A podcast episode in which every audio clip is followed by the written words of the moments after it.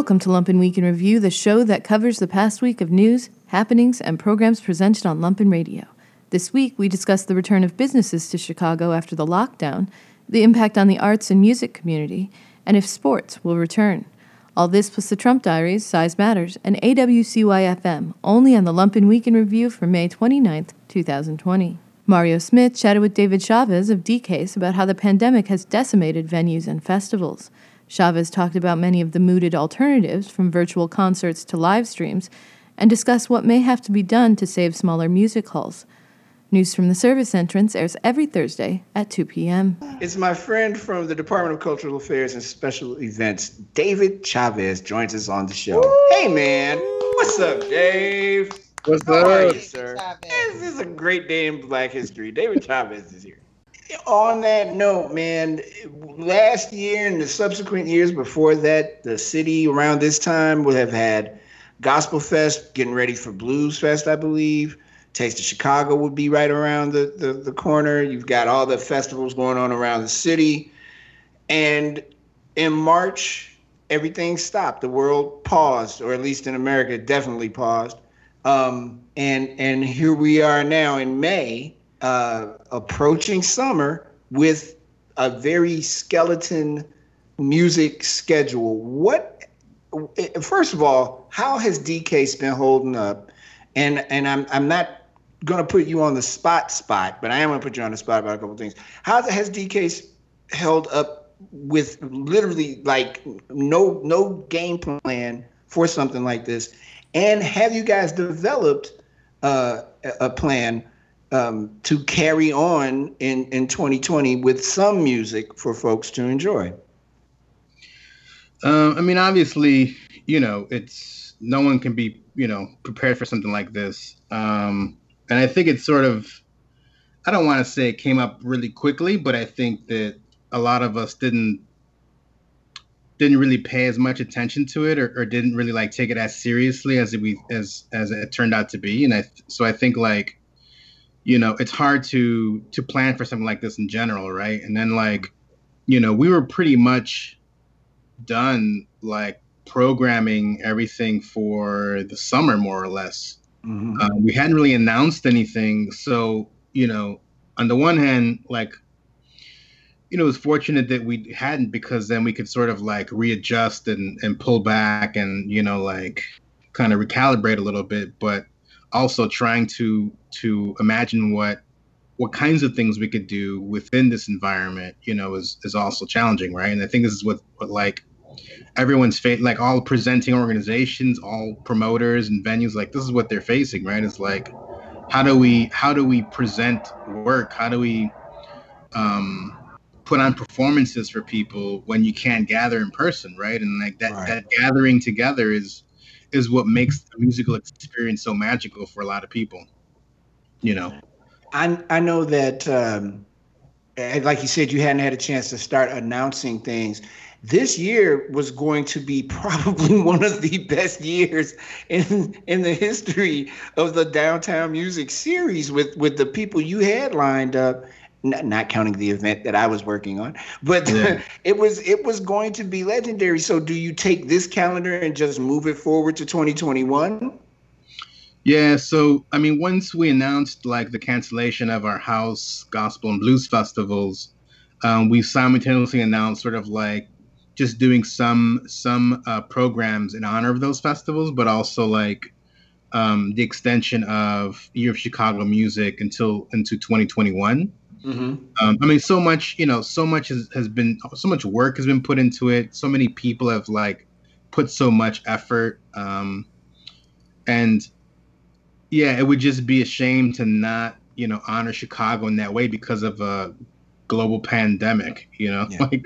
Yeah we can we can we can extend this and we can do this in 2021 um, you know there was just no way to really honor that um, for this year in the way we wanted to i know the other thing that that really uh, kind of digs into what chicago music does uh, for the world is our wonderful venues that we have in this city. We have some of the best music houses on earth in chicago and they've all been shuttered.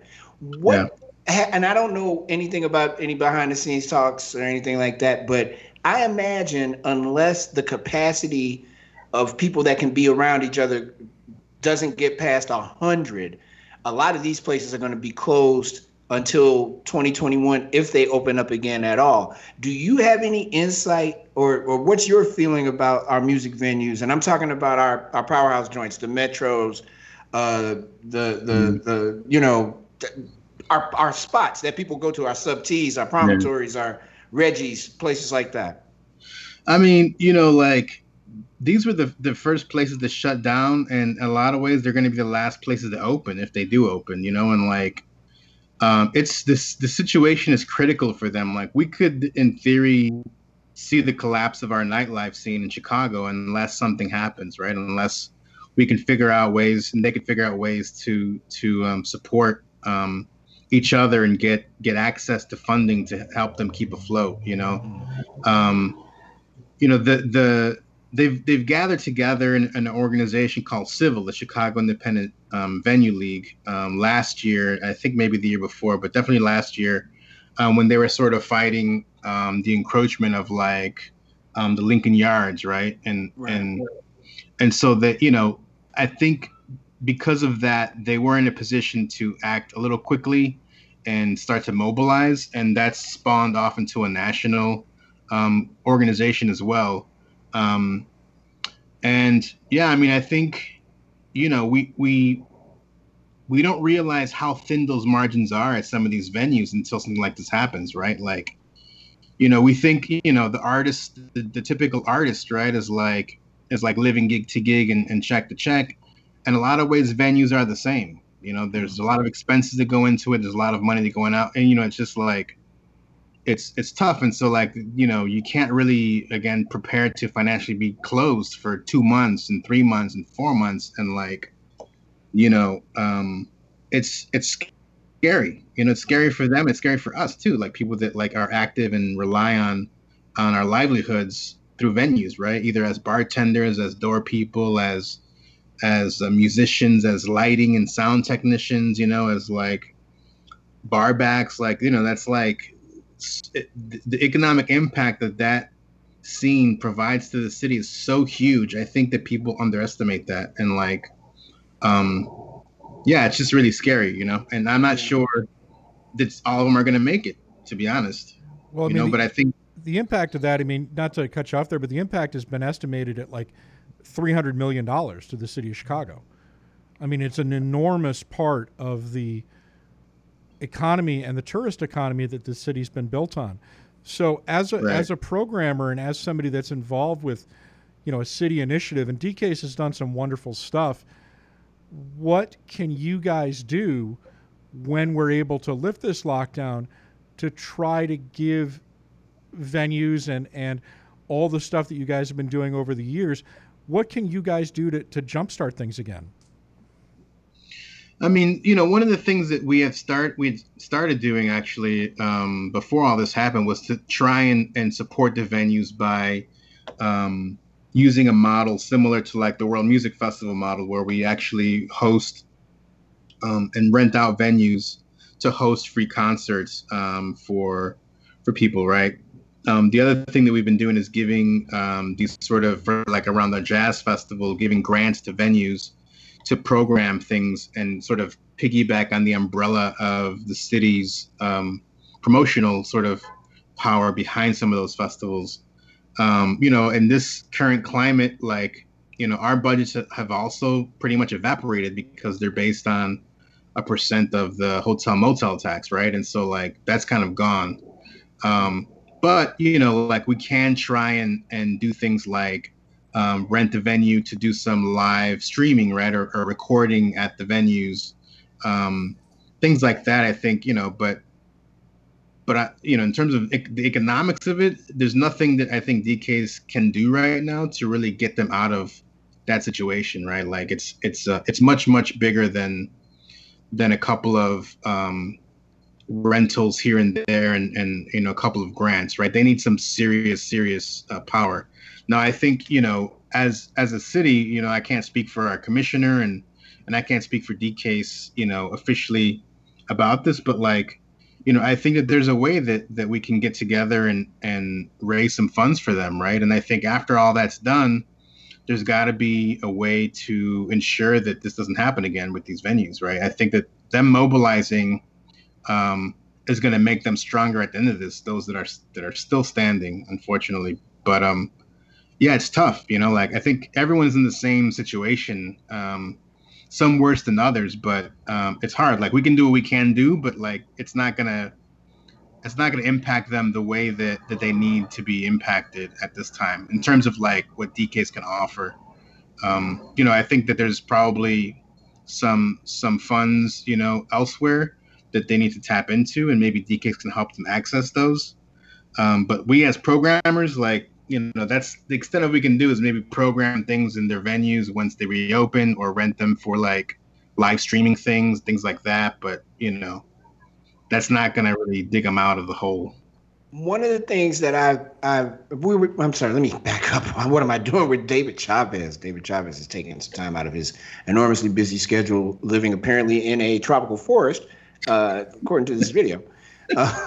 Uh, um, I was thinking about do you, and I'm sure you remember, and I know Jamie remembers. There was a time in Chicago when there was a big concert. It was on TV, and it was on TV for everybody to see, and it would be simulcast on a radio station. So if people were riding around, they'd be able to hear it. You'd be able to get the proper sound in your home and all that kind of thing. Um, could we be looking at a back to the future kind of scenario where we start going back to those things to get attention to our, our venues while while we're in this downtime. And the other part of that is are you hopeful that we'll be able to see something similar to the boom that we had late 90s early 2000s of these music venues and their power? Or are you hesitant to to to say that just yet? Um I mean, you know, anything is possible right now. like we've never yeah. seen this before in our lifetime, right? Like, um, so it's hard to say. I, I, w- I wouldn't even want to like guess, right? But I, I know that like I have, you know, I have faith that like after all this is done, the artist sector, the arts sector that includes like entertainment and venues, I think they will come out of this, you know, um, stronger with fresh eyes, and and I think that the creativity in Chicago is going to boom definitely um, once once things get moving again. Um, whether or not you know, again, everyone's a part of that is is yet to be seen.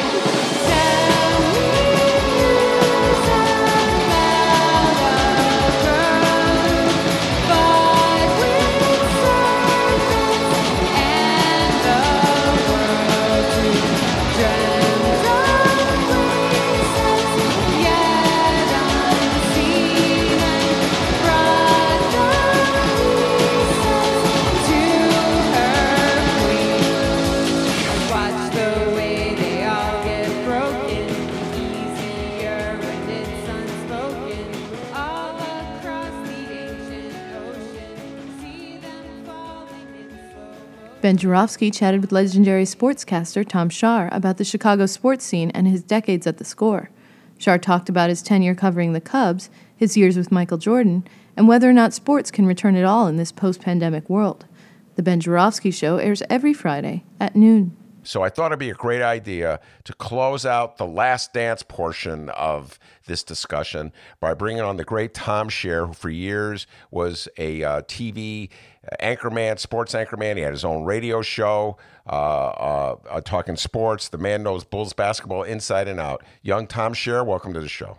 Ben, always good to be with you. I just I, I want to you to know that I have one of those collector's item hats which says Ben B E N from your, your radio career, man. It's just great to be with you. All right, now just let's get a couple things out of the way first.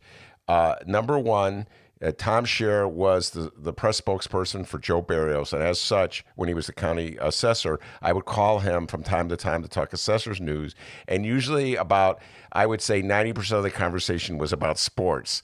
Uh, that's number one. Number two, Tom Shaer is going to be on the show today talking about his expertise covering the Bulls, but this is a secret that he, he's he's kind of ashamed to reveal. He's actually a Boston fan, so don't hold that against him, ladies and gentlemen.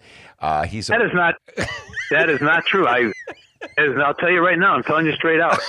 For years, I was I grew up a Boston fan, but I was a Boston fan and a Chicago fan once I came here. I've been here 37 years, okay. so all right, but hang on. I will admit that it was difficult, uh, but I never had any conflicts because neither city was good at the same time. All right, how even when when uh, Jordan beat Boston with the 63 point game, I didn't care about the Celtics. They'd won plenty of titles yeah. by that point. Who cares?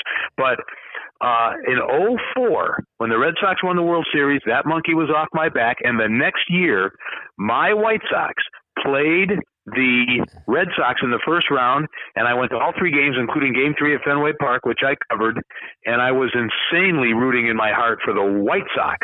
So I'm Chicago all the way, baby. All right. And when the Cubs won it in 16, I was bawling like a baby. All right. Now, wait, hold on. But just uh, a, a, quick correction. And, and, Jordan did drop 63 on the Celtics in 1986, but unfortunately, the Celtics won that game in double overtime. So the Bulls did not win that game. Jordan did not beat the Bulls in 86 in that one game. He did drop. Uh, uh, 86. Now, I got to yeah. ask you, I got to ask you, Tom. All right. So I know you grew up a sports fan in Boston uh, and you're a diehard uh, follower of sports.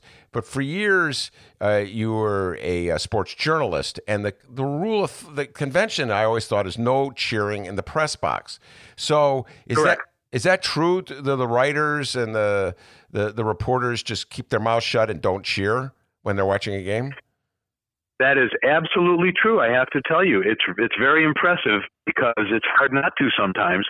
Um, but yes, that is correct. I've never been in a press box where I've heard cheer. Maybe some Mickey Mouse guys in small towns and stuff, but never the Chicago guys. Um, never, never seen it. That is, un- I mean, you guys are watching some incredible. See, this is why I could never have been a sports reporter. I'm a fan. I'm a diehard fan. Right. I, love, I love, well, I love both baseball teams. Uh, I'm, I'm really down on the Bears right now the Mitch Trubisky drafting. I just I can't deal with them right now. I just cannot deal with the Chicago Bears. I know we're here to talk about the Bulls. I cannot deal with the Chicago Bears passing up Patrick Mahomes to take Mitch, trade up for Mitch Trubisky. I can't deal with them right now. But I am a diehard sports fan, so I don't know how I could go to a game. I would be so uncomfortable and irritated not cheering. That's a good point. I will tell you this: when I go to games as a fan, and during my sportscasting career, it was 30 years when I was either at Channel Five or The Score or WBBM, wherever I was. Um, I did not cheer in the press box. I wanted the teams I was covering to win because that, how do you how do you not unless they're bad guys? I never don't remember a lot of bad guys ever, but it's good for us and the city and the region and the fans when they win. And what's good for the region is good for everybody. So I wanted them to win, but I didn't cheer. But I'll tell you this: when I go to a game, you you sit near me. I'm an insane fan. no no profanity, no nothing inappropriate, but I am all over the place to the extent where some of my family members get a little embarrassed. And uh, I, I'm very vocal when I'm Joe fan. I love it. I always have been. All right. Now, there's a lot to cover uh, with the Bulls and the documentary and the time period. Uh, and eventually we'll get to the split up. Really want to pick your brains. I read an essay you wrote in 1998 that's very prophetic on this issue. But let's start at the beginning. That'll be a tease to the end of the split up of the Bulls. 1984, Michael Jeffrey Jordan is drafted by the Bulls. Did you have any inkling that he'd be as great as he is? No, and no one did. Even Rod Thorn, the general manager who drafted him. I mean, they wanted Hakeem Olajuwon. Everybody did, but he went first to Houston. You know, they as as Red Auerbach always said, you can't teach height. Yeah. If you can draft height, you got it. Otherwise, forget it. So we all thought, you know, a dominant center, but Bulls didn't have the number one pick. Nobody, uh, people thought Jordan would be a very good player. Not a problem. But nobody, including the Bulls, thought that. In fact, ironically, right now, you know what I'm looking at? Right. My press credential from the 1984 NBA draft. I got it right here on my desk. Where, where did they? You, you were actually in, what was it, New York? You were in New York? No, no, I was here. I came to Chicago in 1983. No, but I mean, there was a, a draft Oh, well, pardon me. I say covering it. That's a little bit of a misnomer. The Bulls, and they still do this, they set up a draft central for the media at their headquarters. And back in 1984, they didn't have a headquarters. They were still practicing at Angel Guardian. They weren't even at the multiplex in Deerfield, where they went after Reinsdorf bought the team. Um, and then years later, he built the Berto Center. But uh, and the Bulls were one of the first to have their own dedicated training facility. No, in '84, uh, the Bulls would set you up at. Uh, we were at Spiaggia, that restaurant at uh, 980 North Mish, and um, that was the same building the Bulls' offices were in, as I recall. I see. So we, that's where the Bulls had their draft night uh, media headquarters. I think even right into the, I think the 1991 draft was the last one when they drafted Mark Randall. So the, we were all there. And no, we were not in New York. They we, we covered the bull. We did it at the Bulls headquarters. All the Chicago media. Mark Randall. I'm sorry, you just dropped that name out of nowhere, Mark Randall. I know. Uh, all right, wait. Uh, I just have another quick correction. In 1986, this is total Bulls geekdom. The Bulls had a party at the Conrad Hilton for their draft. I, I remember this because I was there, and everybody at that party wanted the Bulls to take Johnny Dawkins. And I just remember the build up. Johnny Dawkins, the guard, played for Duke. Uh, and they said, oh, Dawkins and Jordan in the backcourt. It's going to be unbelievable. The Bulls need a point guard, blah, blah, blah, blah. And when it came to the draft, they the Red Kerr got up and announced, I think it was Red Kerr, that the Bulls were drafting Brad Sellers. It was boo. Hello? yeah, I'm here. Can you hear me okay? Oh, I, I, couldn't hear you there yeah. for a second. Anyway, so uh, I just had a different uh, draft night uh, memory. They would where was that. Yeah, they used to have a fans thing they did for years, then they stopped doing those. But uh, they had the media thing at their headquarters. I recall that. Got it. All right, the lowly fans. All right, so we we uh, you were talking about uh, nobody knew Jordan was going to be great. When did you first realize? That he was going to great? What, what did it take? Was it preseason, the regular season? When did it first dawn on you that this was the real deal?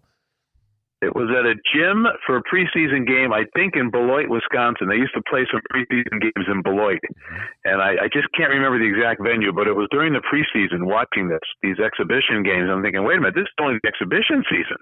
What? So pretty much as soon as he got on the floor, I thought he would be. Honestly, I really thought he'd be a future Hall of Famer, greatest player ever, which he is. No, but I thought he'd be uh, definitely a Hall of Famer because you know I was raised on the Celtics of everybody from Bill Russell, who's the greatest uh, of all time at that type of position, uh, down to Sam Jones and K.C. Jones, uh, who were role players really for those teams. Mm-hmm. Uh, not Sam, you know what I mean. So I knew you could be, and those guys are all in the Hall of Fame, every one of them. Mm-hmm. So I knew you could be a Hall of Famer and not necessarily be the greatest player ever. So I thought he'd be a Hall of Famer if you put together a good 12 to 15 year career but uh, you didn't think greatest player ever. Now, you mentioned Bill Russell, so quickly I want to uh, ask you this question. When Craig Hodges was on the show last week, he started talking about contrasting Jordan and Bill Russell, and he's he was noting that Jordan was uh, talking in the documentary about his need to chide teammates, sort of bully, be the bully, in order to get teammates to play better. And Craig Hodges opined that Bill Russell never did that that Bill Russell was always a gentleman to his teammates, even though Bill Russell was a superstar, one of the great players. Uh, what's your thoughts? Craig Hodges is 100% correct. Mm. So did you? He's absolutely correct. Um, I used to know Bill Russell pretty well. I won't lie and say I know him now. I haven't seen Russ in probably 25 years but I talked to him a lot, and he wasn't around Boston that much. He had he kind of reconciled with the city, and after I left, after I came to Chicago, but I I did see Russ often enough, and he had a he had a, a member of the clergy who was a friend of his, and I knew this clergyman, and we talked enough times for me to know. And also, I talked to Red Auerbach a million times, and John Havlicek was still playing when I was covering the Celtics. I was a college freshman, my, and I got my first media job, and that was Havlicek's last year. And I talked to all these guys, and Bill Russell was an outstanding teammate. He did not bully and the street guys. He didn't do it. The only controversy with Bill Russell is he wouldn't sign autographs, and that included for his teammates. And Tommy Heinsohn brought some roses in the locker room once or outside the locker room and asked Russ to sign some autographs. He wouldn't do it. Mm-hmm. And that was an issue for Heinsohn for a while, but then he just realized that's the way Bill is. He'll shake hands, he'll have a conversation, but he thought autographs were ridiculous.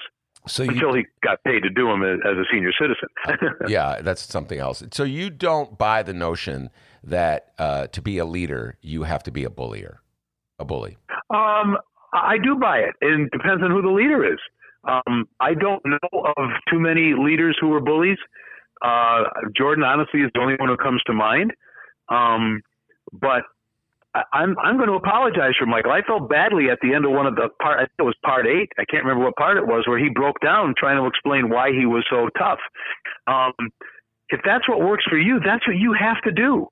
So I don't, I can't re- recall any other guys who the teammates told me were bullies, but um, Ted Williams could be difficult. Jimmy Piersall was one of my dear friends, God rest Jimmy's soul, and he said Ted could be difficult, not on the teammates, but he might he might gripe about teammates talking to the press because Ted didn't talk to the press back when he was a player. He might criticize other teammates doing it, so he could be a pain in the neck. But if if it's whatever works for you. See, Ben, here's the problem, and this is what nobody has ever really. I don't remember any sports reporter ever saying this, and it took me years to figure it out. I'm not some genius, but here's the thing: what is one of the strongest human emotions? It's fear. It's fear. Now, if an insurance guy does a lousy job, who knows he screwed up? And I've had some insurance men screw up on me. Okay, who, who knows that? Yeah. They know it. The policyholder knows it. You know, the customer. One customer knows it, and maybe the home office when you call to complain. Okay, the regional director knows that he wrote your policy wrong. Okay. Um, if a basketball player screws up, who knows? Millions and millions of people. So, how do you overcome that fear of failure? You have to have supreme confidence, the highest confidence. Well, it's not much of a thick, thick line. It's a very fine line between confidence and arrogance, confidence and ego. I've known a lot of good broadcasters. They were egomaniacs. Well, what kind of person goes on the air and doesn't mind putting himself out there? If you have bad broadcast, you look like an idiot in front of all those people. It brings out the ego in you because you have to have ego and confidence to overcome the fear. And that's what makes the great ones successful. And there's not a single broadcaster out there, including myself, who, when they were on the air, didn't have a substantial ego. You have to have it. It's just a matter of what degree. There's not a great athlete out there who doesn't have a substantial ego. Mm-hmm. It could be a quiet ego like Anthony Rizzo of the Cubs or Tim Anderson of the White Sox, even though he flips his bat. He's not an egomaniac, not at all. Or it could be a raging ego like Michael Jordan. Mm. It's whatever makes you great. And I don't think people understand greatness. George Gershwin was an egomaniac, a colossal egomaniac. But these were great men and women at what they do. Mm. And I, I have no problem if that's what Jordan thought he had to do. It's unfortunate. I would like to have seen if it would have worked the other way. We'll never know if Jordan could have been a great leader and not be the type of tough guy he was. We'll never know. Well, here's- but what we do know for sure Mhm. is Go that what he did worked, All right. and it worked brilliantly.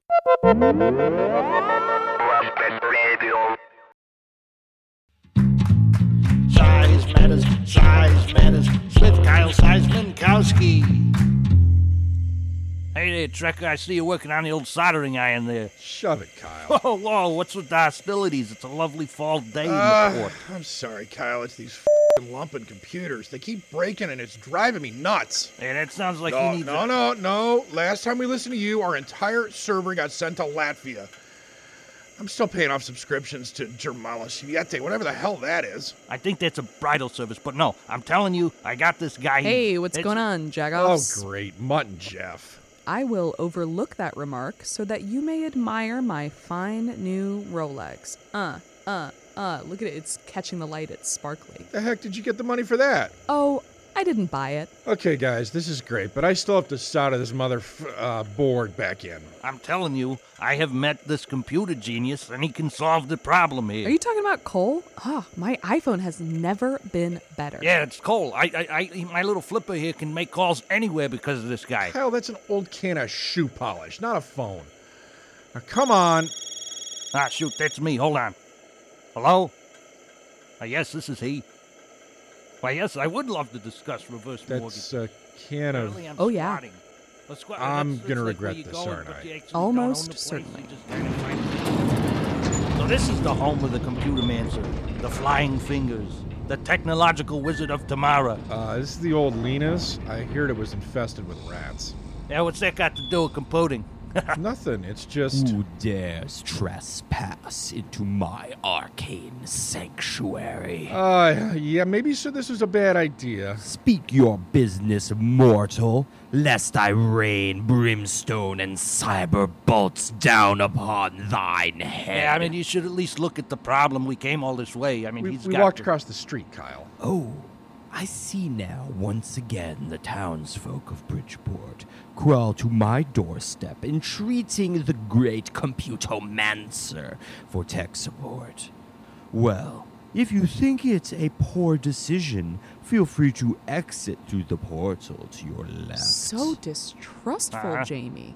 No, by all means, please leave me to my studies. I was embroiled in a friendly psychic duel before you so well, wait. rudely Now, interrupted. hold on. Jesus. Okay, look. Here's the laptop. What it's doing is. Silence!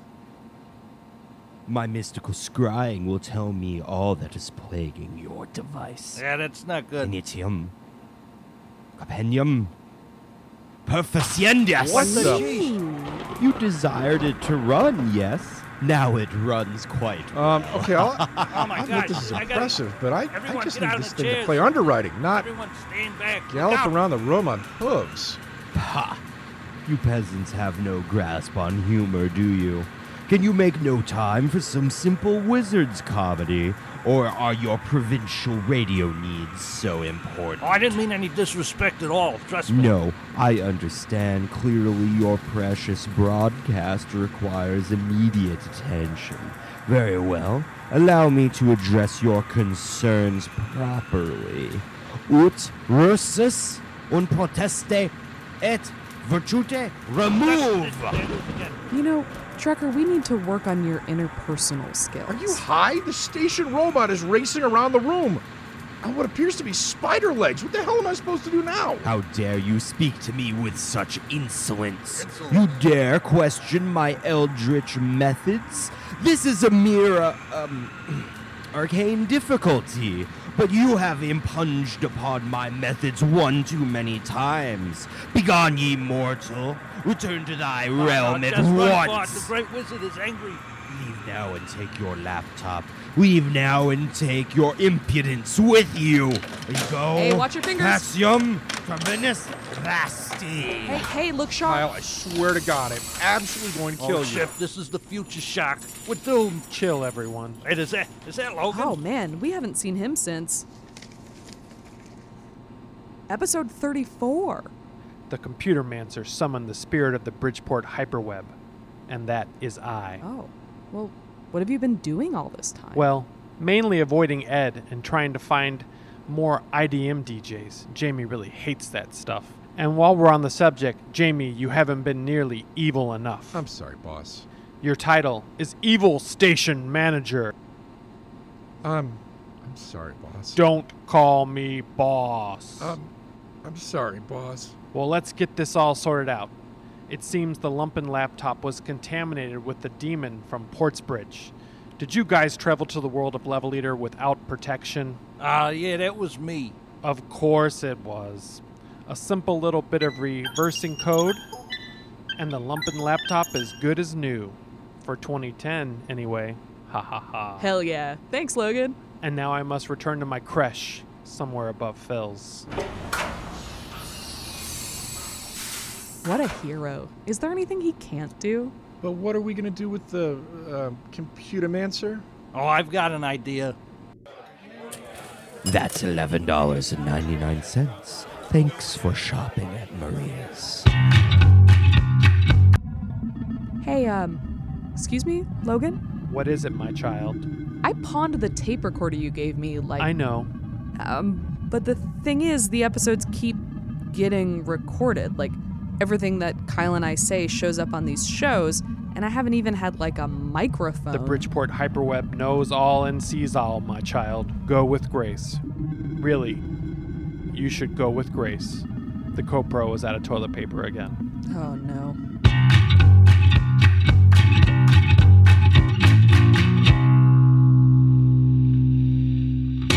This week on the Trump Diaries, Trump calls America's death total from the virus a success. Trump smears a TV host using a dead woman even as her widow asks him to stop. America suffers its first terror attack since 9 11 planned from abroad. Trump rages as Twitter calls him a liar. And Trump plays golf without a mask over Memorial Day as we hit 100,000 dead from the virus. You'll see that picture in November. These are the Trump diaries. Day 1219, May 22nd. Trump demanded that state governors open houses of worship right now and threatened to override them if restrictions on worship aren't lifted. Trump, in fact, does not have the authority to override state orders at all. Many churches also balked at Trump's words, saying it was too soon. Later in the day, the CDC released interim guidance labeling all places of worship essential. Trump did not, in fact, attend church this weekend himself. Trump refused to wear a mask while touring the Ford manufacturing plant in Michigan, despite an executive order from the state's governor and an imploring message from Michigan's attorney general. Trump claimed, quote, I had one on before in an area that was not visible to the press, but it was not necessary. I didn't want to give the press the pleasure of seeing it. Trump subsequently accused the Michigan Attorney General of, quote, taking out her anger and stupidity after she called him a petulant child who refuses to follow the rules. Senate Majority Leader Mitch McConnell told House Republicans that enhanced unemployment benefits enacted this spring, quote, will not be in the next bill. A $600 per week federal unemployment benefit is to expire at the end of July. Republicans believe the money is a disincentive for workers to return to their jobs, which is bizarre considering most states are under lockdown orders. Trump told Fox News, quote, "We are not closing our country again if the United States is hit by a second wave of infections. People say that's a very distinct possibility at Standard. We are going to put out the fires. We are not going to close the country. We can put out the fires, whether it is an ember or a flame. We are going to put it out, but we are not closing our country." Trump withdrew from his fourth major international arms control treaty. The Open Skies Treaty allowed unarmed reconnaissance flights to confirm nations are not preparing for military action. Trump has claimed Russia has been violating the agreement by blocking the U.S. from flying surveillance missions over their country. NATO is a signatory to that agreement as well. And the Senate confirmed Representative John Ratcliffe as the next director of national intelligence at a 49 to 44 vote along party lines. That is the most votes against confirmation that any director of national intelligence has ever had. Day 1220, May 23rd. The Senate Homeland Security Committee authorized a subpoena that targets Joe Biden's son, Hunter. Senator Ron Johnson claims Blue Star Corporation tried to leverage Hunter Biden's position on their board to influence the U.S. State Department during the Obama administration. Trump has openly encouraged the Senate's investigation. Senate subpoenas are exceptionally rare. Democrats protested against the opening of a politically charged investigation on allegations that have been disproven. Trump openly questioned the official coronavirus death toll, saying the numbers are inflated. Most statisticians and public health experts say he is wrong. The death toll is probably far higher than what is being publicly counted. Trump's reelection campaign promoted a top political advisor to deputy campaign manager. Bill Stepien, who previously served as the White House's political director, will now serve under Brad Parscale. Parscale's job has been under threat after an intervention at the White House last week by former Trump employees who told him he was losing badly in key states to Joe Biden. Trump then erupted profanely at Parscale, blaming him for the decline in his polling and approval numbers. Trump has not completed his annual physical. The White House declined to explain why.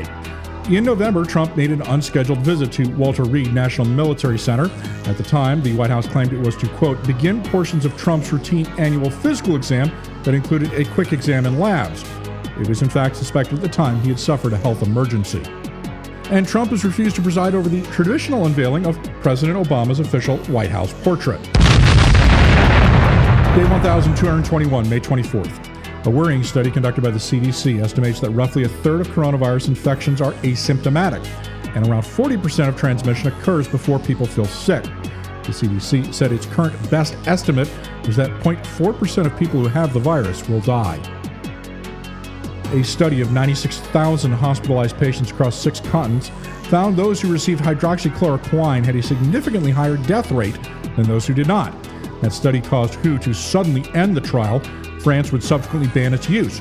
Trump recently claimed he has been taking the drug for the last few weeks. He apparently owns a small stake in the company that makes it. Trump is ending sanctions waivers that allow Russian, Chinese, and European companies to work at Iranian nuclear sites. The waivers are part of the Obama era Iran ban program and are strongly supported by NATO because they reduce Tehran's incentive to enrich uranium. They also provide oversight of Iran's atomic program. State Department head Mike Pompeo, however, said the waivers must end because of Iran's continued nuclear escalation. Day 1222, May 25th. Trump spent Memorial Day on a tweet storm that included mocking female politicians and spreading conspiracy theories. Trump called Stacey Abrams Shamu, repeatedly mocked Nancy Pelosi's appearance, and called Hillary Clinton a skank. Trump also claimed without evidence that mail in voting results in ballot stuffing and voter fraud. Trump also sent a series of tweets claiming that MSNBC host Joe Scarborough had murdered an aide, which is false. Even Trump's allies recalled at the attacks, with the normally slavish hard right newspaper, The Washington Examiner, calling them, quote, a crazed rant, vile, and unworthy of his office. Trump spent both Saturday and Sunday golfing at his private club in Virginia. During the Memorial Day holiday, he made no mention of the sacrifice Americans traditionally honor on the holiday, nor the lives lost from the virus. The World Health Organization warned of an immediate second peak if measures are ended too soon, even in areas where COVID 19 is declining. Trump threatened to move the Republican Party's national convention from Charlotte, North Carolina, if that state will not commit to, quote, full attendance at the gathering. Calling Governor Roy Cooper, quote, in a shutdown mood, Trump said he would move it to Florida. Trump's threat apparently came while the GOP was negotiating with Cooper about social distancing. The tweet came out of left field. North Carolina is in the midst of a mushrooming number of viral cases. Former Deputy Attorney General Rod Rosenstein will testify next week as part of a Judiciary Committee probe into the FBI's Russia investigation. Rosenstein appointed Robert Mueller as special counsel after then Attorney General Jeff Sessions recused himself. Rosenstein also signed off on the FISA warrant monitoring Trump aide Carter Page. He is thought to be facing hostile questions from the committee, egged on by Trump. Trump suspended all travel to the U.S. from Brazil by non U.S. citizens. Brazil has the second largest number of reported cases behind the U.S. Brazilian President Jair Bolsonaro has dismissed the virus as a little flu, despite a rapidly rising death toll in his cities. Bolsonaro was also reportedly blindsided by the move, which added to his political pressure at home. And Trump, who once claimed COVID 19 was no worse than the flu himself, then claimed it was a success that our coronavirus death toll was just 100,000 people rather than a million or more. But privately, Trump is furious that the virus has derailed what he saw as a clear path to re election, claiming privately that the intelligence community let him down. In fact, that community warned Trump early and often about the coronavirus, and so did his own wife. Reported Vanity Fair notes that Melania Trump told her husband to take it seriously in February. He blew her off. Day 1223, May 26th. It was revealed that the United States suffered the first deadly terrorist attack on U.S. soil since 9 11 that was planned abroad. Attorney General William Barr and the FBI announced that data from the cell phones of a Saudi Air Force trainee who killed three U.S. soldiers and wounded eight at a Navy Air Force base in Florida on December 6 confirmed it was an act of foreign planned terrorism. The gunman Mohammed al Shamrani had significant ties to Al Qaeda not only before the attack, but even after he arrived in the U.S.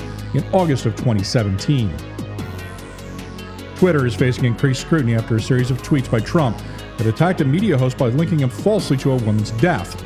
The widower of Lori Klausutis, whose death Trump has falsely used to smear MSNBC host Joe Scarborough, was told by Twitter the service would not remove those defamatory tweets. Mr. Klausutis called Trump's tweets horrifying and said his late wife is being used as a political cudgel.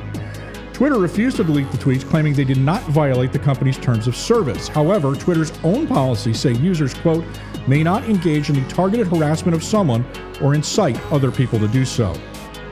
A conservative organization working to restrict voting in the 2020 election is part of a dark money network helping Trump to remake the federal court system. The so called Honest Elections Project is a legal alias for Judicial Elections, a conservative group that has played a role in the unprecedented effort to reshape the judiciary by appointing scores of conservative judges. The HEP is now running ads warning of the quote dangers of mail in voting. They've accused Democrats of cheating, and they have threatened states with lawsuits. The HEP has also filed briefs in favor of voting restrictions in several states. They are represented by the same law firm that represents Trump. The Justice Department said it would not pursue insider trading charges against three senators. Kelly Loeffler, James Inhofe, and Dianne Feinstein made stock sales after receiving classified briefings on the pandemic threat in January. All three denied a connection and said their stocks were actually controlled by outside managers. However, Senator Richard Burr's mid February stock sales have drawn scrutiny from the Justice Department and SEC. FBI agents recently seized Burr's cell phone, and he was forced to step down as the head of the Senate Judiciary Committee. Day 1224, May 27th. Trump threatens social media companies with new regulations or even a shutdown after Twitter, for the first time, labeled two of his tweets as false. Trump can neither regulate or close the companies, but, quote, claiming tech giants silence conservative voices, Trump said, quote, we will strongly regulate or close them down before we can ever allow this to happen. Big action to follow. Trump has repeatedly and falsely accused a media member of murdering an aide. Trump is said to be set to issue an executive order that would change regulations under the Communications Decency Act. That law largely exempts online platforms from legal liability for material their users post. Such changes could expose tech companies to more lawsuits. It could also coarsen dialogue on many websites. A reporter asked Trump if he had seen the letter that was written by the husband begging Twitter to delete your tweets, talking about how hard it's been for his family for him. Trump replied, Yeah, I have, but I'm sure they ultimately want to get to the bottom of it. Trump's press secretary dodged questions about Trump's behavior, but when confronted by the fact that she has voted by mail in every Florida election since 2010, insisted that mail in voting is still rife with fraud. This is false. Kayleigh McEnany said, quote, absentee voting has the word absent in it for a reason. It means you're absent from the jurisdiction. Trump is against the Democrat plan to politicize the coronavirus and expand mass mail in voting without a reason. In fact, Florida does not have absentee voting. Anyone can vote by mail for any reason in that state and weather forced postponement of the first manned rocket launch from American soil in a decade. The launch of two NASA astronauts on a rocket built by SpaceX, that is the company started by Elon Musk, was to have marked the start of an era of human spaceflight outside of national space agencies. Trump was in attendance and had been planning to use the event as a campaign kickoff. Day 1225, May 28th the United States has officially passed 100,000 Americans dead from the novel coronavirus. That is the population of a good sized small city such as Boca Raton, Florida. Marc Short, the chief of staff to Vice President Mike Pence, owns at least $1.6 million worth of stocks in companies doing work related to Trump's pandemic response. Those stock holdings appear to violate conflict of interest laws. Certain companies Shorts hold, such as CVS, Thermo Fisher, Walmart, and Roche, have also been publicly touted by the White House for their work. Protests and unrest hit Minneapolis in the wake of the killing of a black man by a white police officer who leaned on his neck for nine minutes. Hundreds of protesters poured into streets for a second night in a row. Police used tear gas and fired rubber bullets into the crowds. At least one business was looted, several others were set on fire. Protests were also held in Chicago, Memphis, and Los Angeles. Two dozen states have filed suit against Trump for its reversal of fuel efficiency standards for cars and trucks. The states, led by California and supported by four automakers, say the reversal is based on bad science and endangers public health. That battle is now likely to reach the Supreme Court. Hong Kong police again stifled large protests, arresting more than 300 people. Protests came as China's legislature approved a plan that would impose laws on Hong Kong that could be used to suppress seemingly any act authorities in Beijing consider threats to national security. In response, Secretary of State Mike Pompeo said the State Department no longer considered Hong Kong to have significant autonomy and indicated the United States would end special trade and economic relations with the territory. That would be a severe punishment with far reaching consequences. Hong Kong is a global financial hub. And Trump's campaign tried to have a cartoon drawn by the Pulitzer winner Nick Anderson pulled. Trump's campaign filed a trademark claim over the cartoon, claiming that Anderson's depiction of Trump with his supporters in MAGA hats serving them a drink that had been labeled Clorox somehow violated his copyright. That claim was rejected. 51% of Americans who rely on the White House for coronavirus news believe the pandemic is overblown.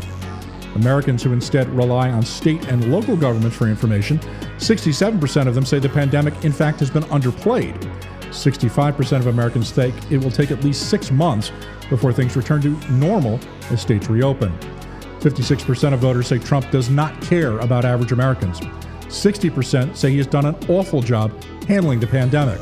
Trump is now losing by 10 points to Joe Biden in several battleground states. These are the Trump Diaries.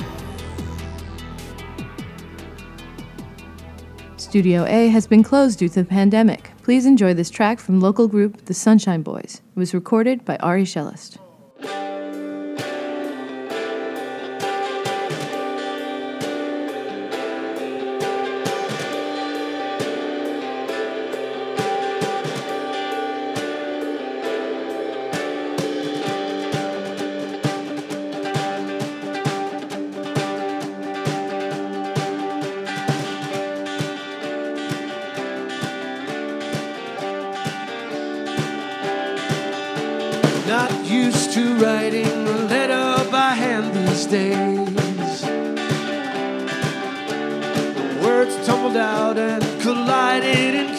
Curious ways. Digging deep as he was able in ways he could barely understand. He signed it and sealed it and sent it with a shaky hand. hoping his note was in flight. He lay twisting in the infinite night, kept awake by the questions. More and more questions. She tore open the letter and pulled each paragraph apart. She says, My Valentine loves me by the scruff of his scuffed up heart. She thought, ooh, I love him too, but she knew that it might never be. How did someone so lost ever find their way to me? Hoping. How did someone make it so right? The questions. More and more questions.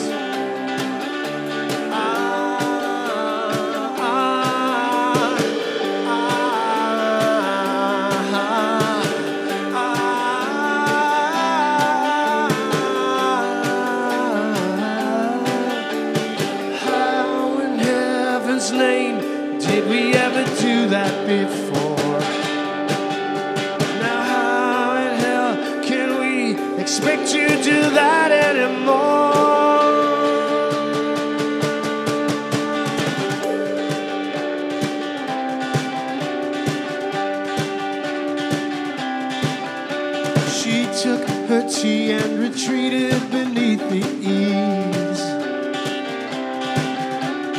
Looking at her favorite tree and reading the leaves.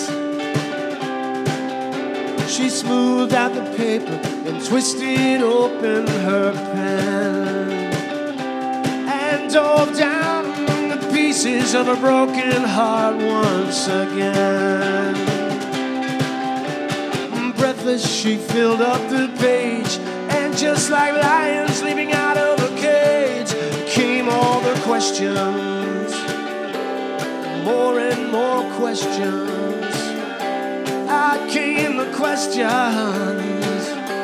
Only came questions.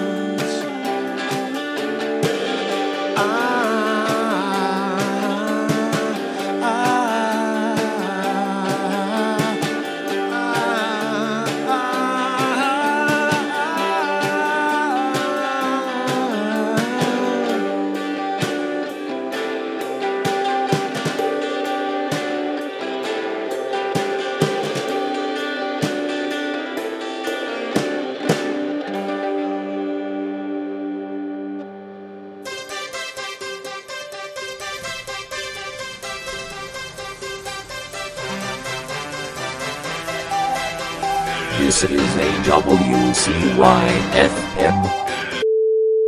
And and here's what I've seen. Here's what I've seen. Yeah. There are your individuals who have access to proper, uh, quote unquote, proper uh, surgical sort of style face masks, right? You have individuals who have cloth Yeah. face masks that they've either made themselves or purchased elsewhere. But there's a third category, and a third category I've seen that's growing and is what would really tip me off as to what's actually at work here. And that is individuals who are using bandanas as face masks. All right, I see this more and more, and I think, what does it mean? What does it mean? What does it mean? Well, here's what it means. Who wears who wears bandanas over their faces? Historically speaking, what is the demographic Hmm. that wears bandanas over their faces?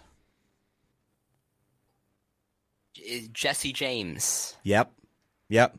Cool. Is that a person? DF, you have to confirm. I'm not ent- entirely sure. Oh, Almost certainly. Um, Billy the Kid. Yeah. We're we, we're sure that these are people. These are these are not. Well, they're, they were they Characters they that were they, they, they were human beings. I don't know if I'd characterize them as people as such, uh, given what they were, which is cowboys. Okay. Given the fact, given the fact that they had no faces due to their bandanas. They, they, these these are all cowboys. The, the, the bandana over the face is the the, the the quintessential cowboy attire, with the exception of maybe the hat. But that's that's debatable. That's up to the scholars to decide. Uh, so right, yeah. I wear some. You know, I see I see a lot of a lot of people with uh, folk guitars wear those hats. A lot of modern country musicians. Those people, I wouldn't. I wouldn't even call my worst enemy uh, a cowboy. Well, that, and, and You know. that's the thing that that same that same uh, country music is merely the propaganda arm of the Western wear industrial complex, and and that's who I think has their finger in the pie. I think that's who's pushing, who pushed the, the scientists, made the scientists look like fools by, by by by retracting their previous statement into making people wear face masks. Because they know people won't buy face masks. If they're disposable they're going to buy two boxes get bored of it and try and move on to something else. And the people that get cloth ones they're going to break and get frayed and they're going to just have to figure something out. And it all goes back to bandanas. And so what the mm-hmm. western wear industrial complex wants to do here is normalize cowboys. That's what this whole mask thing is about all right? Don't don't get confused. Don't think it has anything else to do besides putting cowboys back on the street. Broadcast every Saturday, 8 to 9 p.m. The Lumpen Week in Review is produced by the staff and volunteers of WLPN LP Chicago, the community radio of the future. The Week in Review is overseen by Jamie Trecker, voiceovers by Shanna Van Volt, additional production by Cole Eisenberg, Julie Wu, Sergio Rodriguez, Neil Gaynor, Lane Gerbig, Alexander Jerry, John Pietrowski, Ari Shellist, and Annie Klein. Live music production by Ari Shellist. The Lumpen theme, background, and interstitial music is by Mike Perkins. The Lumpen radio sting is by Dan Jugel. For more information on Lumpen Radio, visit lumpenradio.com.